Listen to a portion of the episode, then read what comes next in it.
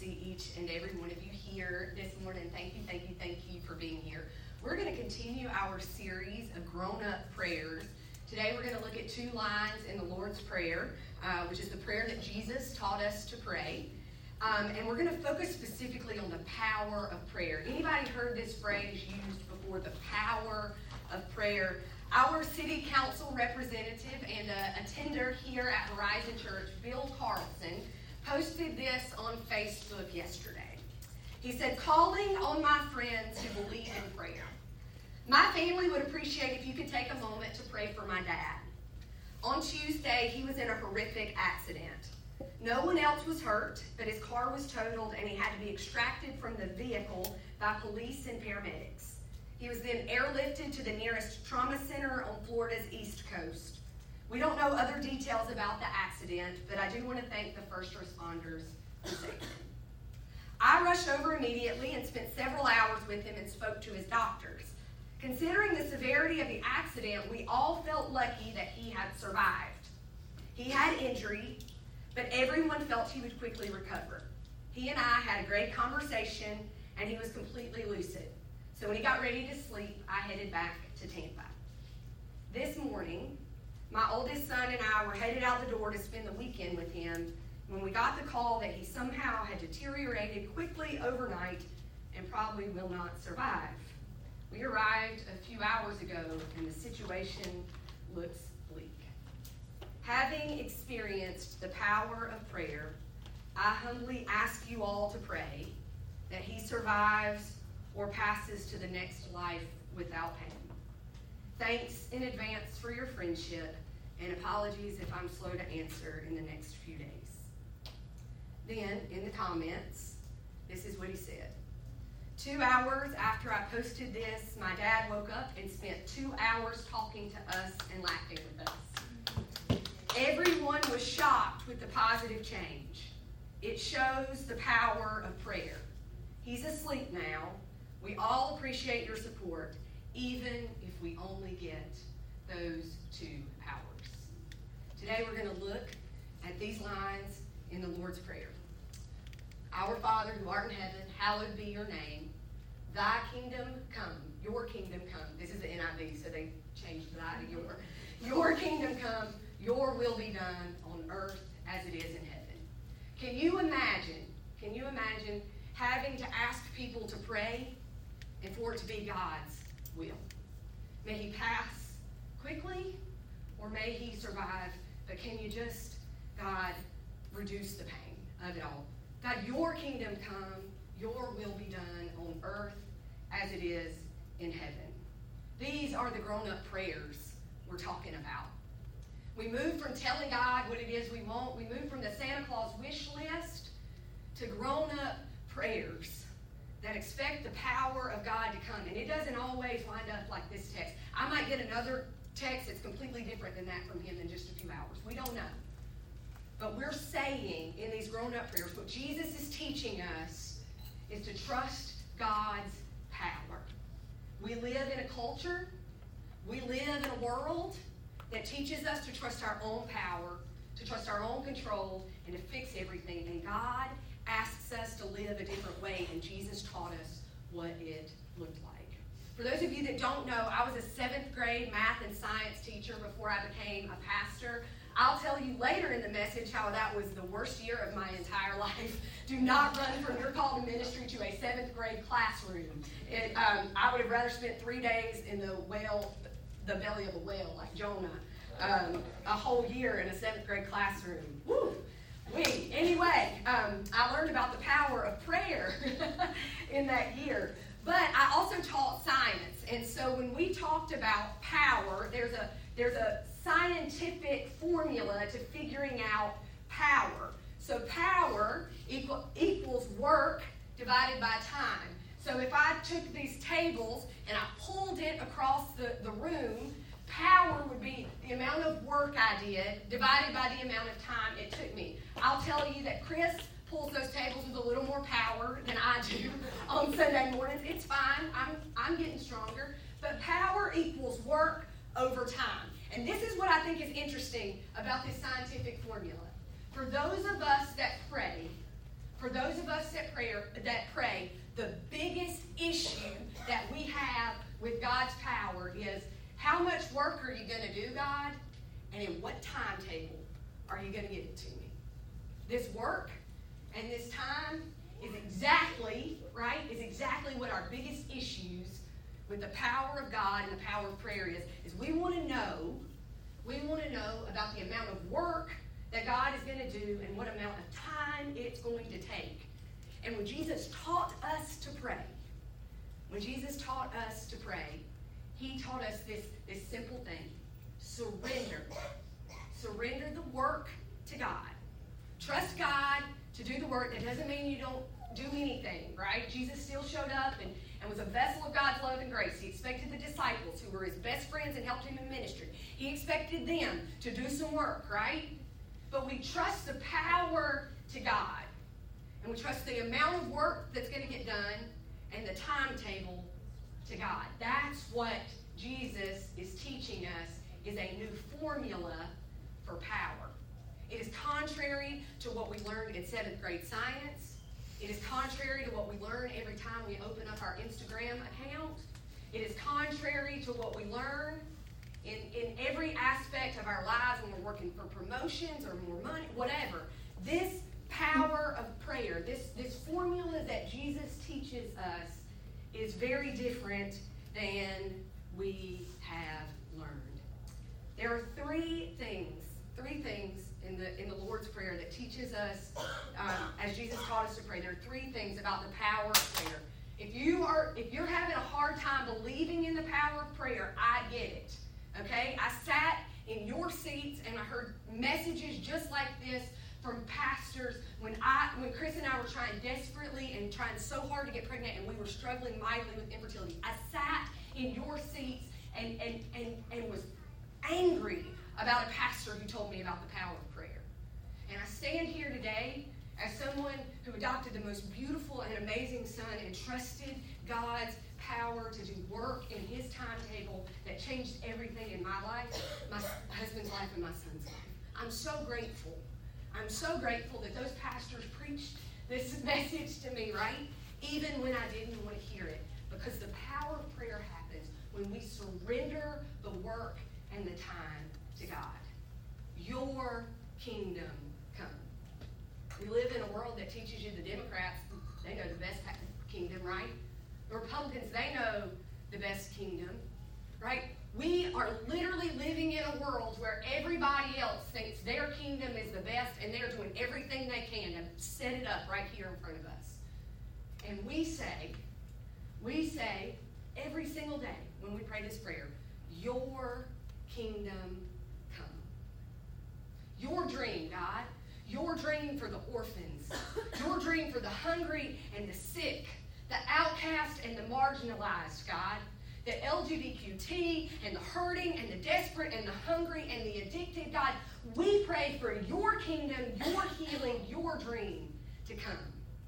We pray, we pray for the day that all of them know healing. All of them know what it's like to have full bellies. And the powerless know what it's like to claim the power that, that is the best power in the whole world, the power of God. We surrender the work and the time to God. This is the hardest thing. I'm an Enneagram 3. If anybody in here follows Enneagram stuff, they're the person who thinks that they just work really hard and they're going to achieve it and they love to check things off of, of the list. And this is the hardest thing for me to, to recognize that, that showing up every day and giving my very best isn't going to bring God's kingdom into the world.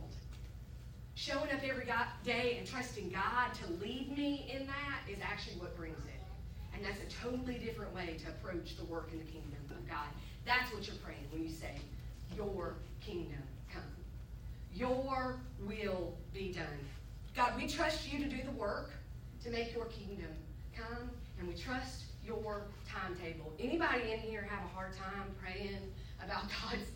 It's only me. All right, this sermon is for me this morning, not, not for anybody here. You surrender the work and the time when you pray this prayer that Jesus taught us to pray. The second thing that happens in the power of prayer is that it puts God before us. So, the whole first half of the Lord's Prayer, Our Father, who art in heaven, hallowed be thy name.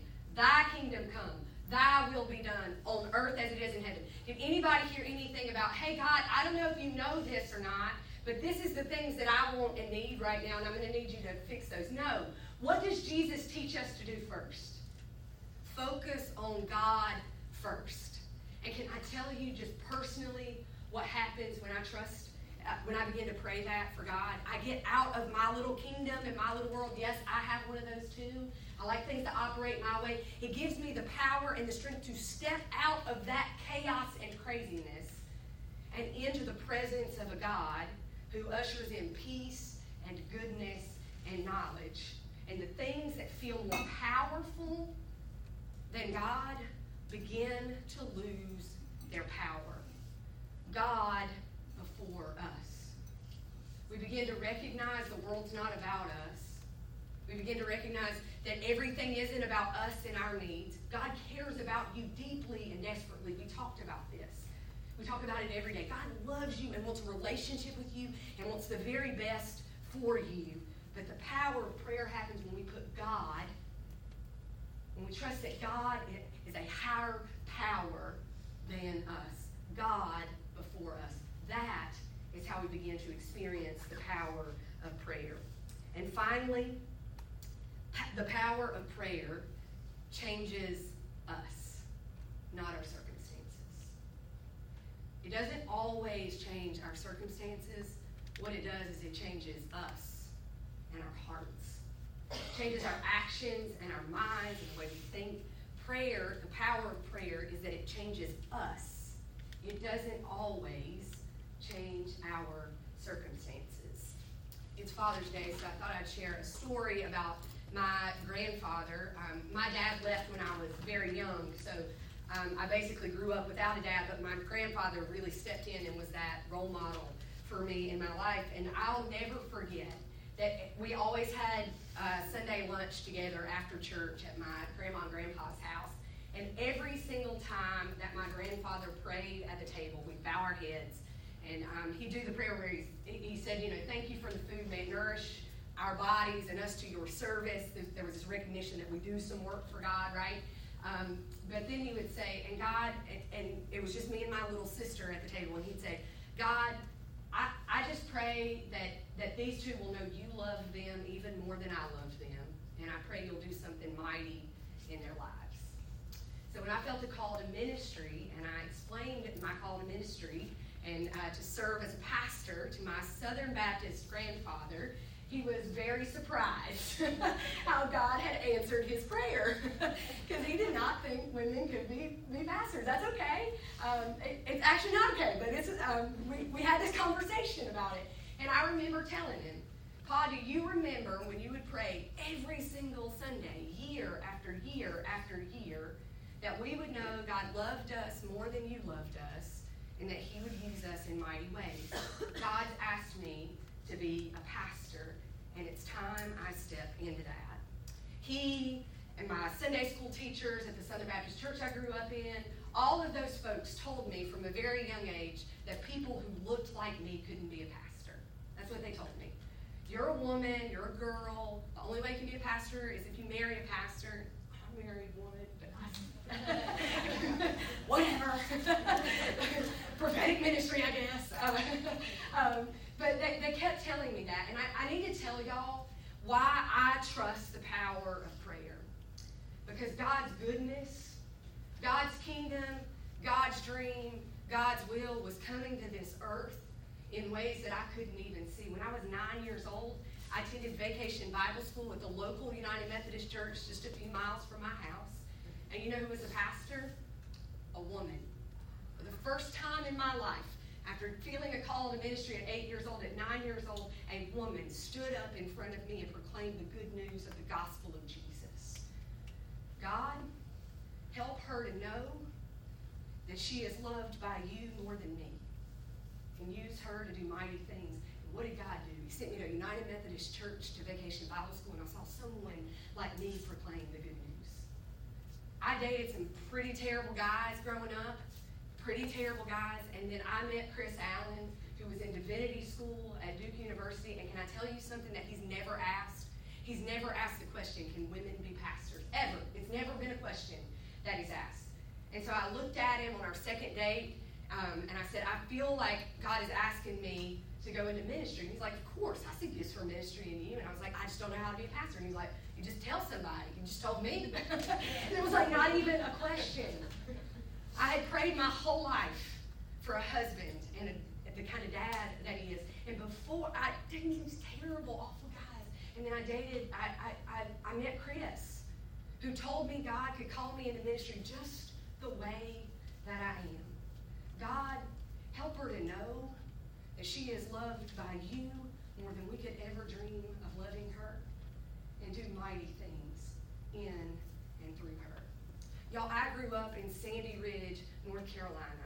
I graduated from high school with 99 people, teeniest, tiniest place in North Carolina. Maybe not the teeniest, tiniest, but it's tiny. I, I graduated from Chapel Hill, and I had no idea, y'all. I, I, I had no idea how in the world I was going to pay for graduate school to be a pastor to be a pastor in the United Methodist Church, which I have now joined, and I've told them I feel called to, to, to be a ministry, and they're like, you're going to have to go to seminary, and I was looking at the grad school payments for seminary, and I was like, I, we had, I mean, Chris, we had no idea how we're going to cover this cost. And I applied for a scholarship, a full tuition scholarship with a stipend at Vanderbilt University. Y'all, I, I just need to tell y'all my GPA was not good enough to probably even get into Vanderbilt, much less get a full tuition scholarship. And I got a call one afternoon that I had been selected to go to school on a full tuition scholarship. God, to, to become a pastor. God, help her to know that she is loved more by you than by us and do mighty things in and through her life. Here I stand. Here I stand. And I'm telling y'all, I don't pray. I don't pray with a wish list anymore because I know the power of bending my will and my dreams and my ideas, bending those towards God instead of my own. I know the power. I know the power of watching what God does through a little girl from Sandy Ridge, North Carolina, who had, had no access to the things I've had access to, y'all. This little girl, God said, I love you. And he answered the prayers of a grandpa to do mighty things through me. At the end of my grandfather's life, he struggled with an illness, and he, um, he told me what he thought uh, several times about me being a pastor. But in those last I remember he held, he held my hands and he told me he was so proud of me for helping other people know about how much Jesus loved them. And he said, I remember praying for this for you. The power of prayer. The work is not ours. The timetable is not ours. It is God's. It's going to change us. Changed my dreams and my plan and my trajectory for like It changes us. And I don't know about y'all, but I look around this world and I see a world hungry for the will of Jesus. I see a world desperate for the goodness of God. I see a world that needs brick by brick God's kingdom to be built here and not our own.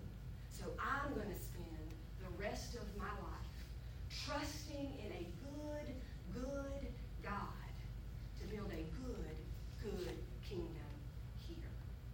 This morning, I'm going to ask the band to come up, and they're going to sing a song. And I, I just ask you to sit still for just a moment and just receive this song.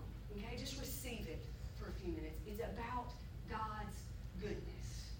You can trust in the power of God because He is a good, good God who loves you so very much. Will you pray with me?